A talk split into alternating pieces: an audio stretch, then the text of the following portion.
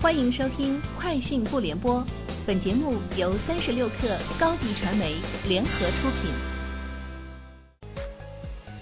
网罗新商业领域全天最热消息，欢迎收听《快讯不联播》。今天是二零一九年一月十四号。三十六克讯，前央视主持人张宇今日确认加盟字节跳动任副总裁，主要参与公益及社会责任工作。他发文称，想尝试人生新的可能。字节跳动将利用平台资源和技术优势，提升公益效率，降低公益成本，致力教育、扶贫、环保等领域助力公益事业发展。这种理念与自身想法契合。三十六氪讯，抖音宣布启动二零一九看见音乐计划，推出音乐专辑《听见看见》，其中包含十首原创歌曲。抖音音乐负责人朱杰表示。二零一九看见音乐计划将在二零一八年基础上全面升级互动玩法，增加翻唱互动规则，以半命题形式为音乐定制创作热门内容，挖掘更好的创作者和声音。抖音方面透露，抖音已先后与各大音乐公司以及八百多家中小音乐厂牌、版权方都建立了密切的合作。CNBC 于一月十一号报道，国际投资银行高盛认为，继苹果低迷之后。星巴克将成为下一个。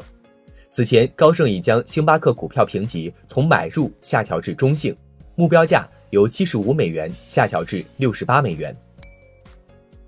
三十六氪讯，一月十号，淘宝内容生态资深总监陈雷在阿里巴巴技术脱贫大会上宣布，淘宝直播村播脱贫计划启动，将帮助一百县一千位农民主播实现月入万元。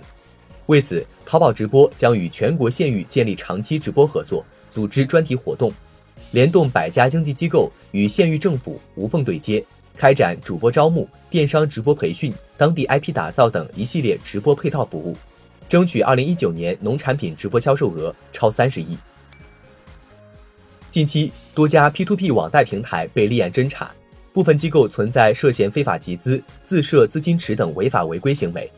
业内人士认为，现阶段在 P2P 网贷领域。还存在部分平台仅提供资金撮合服务，而风控人员、设施及制度都比较薄弱等风险，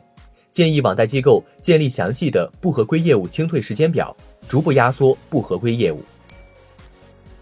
三十六氪讯，近日哈罗出行官方微博称，哈罗顺风车业务将于一月下旬在上海、杭州、广州、东莞、合肥、成都等六座城市开通试运营，其他城市将陆续开通。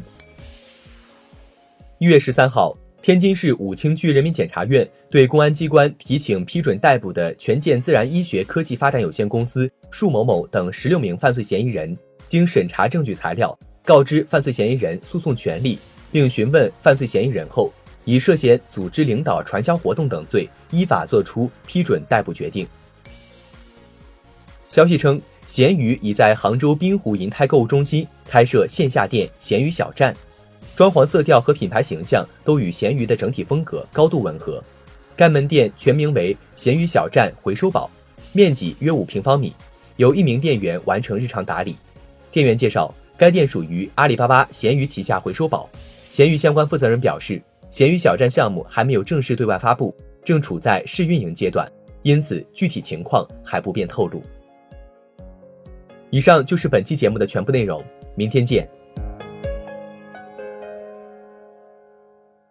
欢迎添加克星电台微信号，微信搜索“克星电台”的全拼，加入我们的社群，一起交流成长。高迪传媒，我们制造影响力。商务合作，请关注公众号“高迪传媒”。